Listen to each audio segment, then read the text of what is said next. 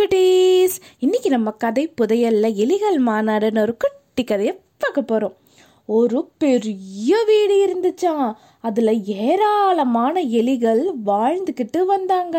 எந்த கவலையும் இல்லாமல் அங்கே இங்கன்னு ஓடிக்கிட்டே இருந்தாங்களாம். அந்த சமயத்தில் ஒரு பூனை வந்து அங்கே குடியேறினது. பூனை வந்தால் என்னாகும்? எலிகளுக்கு தொந்தரவு தானே?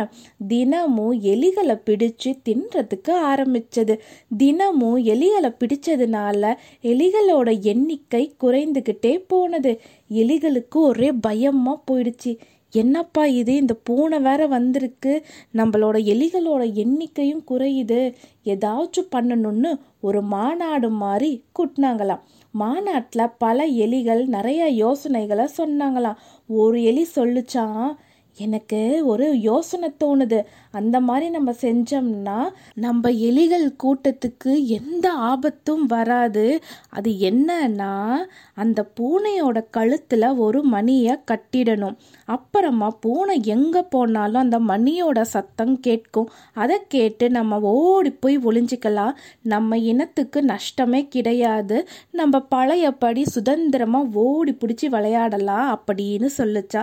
ஆ இந்த யோசனை அருமையான யோசனையா இருக்கே அப்படின்னு எல்லா எலிகளும் ஒரு பெரிய ஆரவாரம் செஞ்சாங்களாம் எலிகளுக்கு இனி ஆபத்தே கிடையாது அப்படின்னு தீர்மானம் செஞ்சாங்களாம் அவங்க சந்தோஷமா ஆர்ப்பாட்டம் செஞ்சுட்டு இருக்கும்போது ஒரு வயசான எலி சிரிச்சுக்கிட்டே கேட்டுச்சா?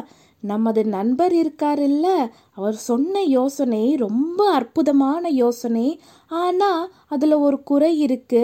அவர் சொல்கிறபடி பூனைக்கு யார் போய் மணி கட்டுவா? மணி கட்டலான்னு சொன்ன எலி யார் பூனைக்கு மணி கட்டுறது? எந்த எலி கட்டுறதுன்னு சொல்லவே இல்லையே அப்படின்னு கேட்டுச்சான் இதை கேட்ட உடனேயே எலிகளோட உற்சாகம் குறைந்து போனதான் பூனையோட பக்கத்தில் போய் யாரால மணியை கட்ட முடியும் அப்படின்னு பேசிக்கிட்டே மாநாட்டை கலைச்சாங்களாம். வழக்கம் போல அவங்கவுங்க வேலையை பார்க்க ஆரம்பிச்சிட்டாங்களாம். இந்த கதையோட கருத்து என்னன்னா முடியாத யோசனை நல்ல யோசனையாக இருந்தாலும் அதில் எந்த பயனுமே இல்லை.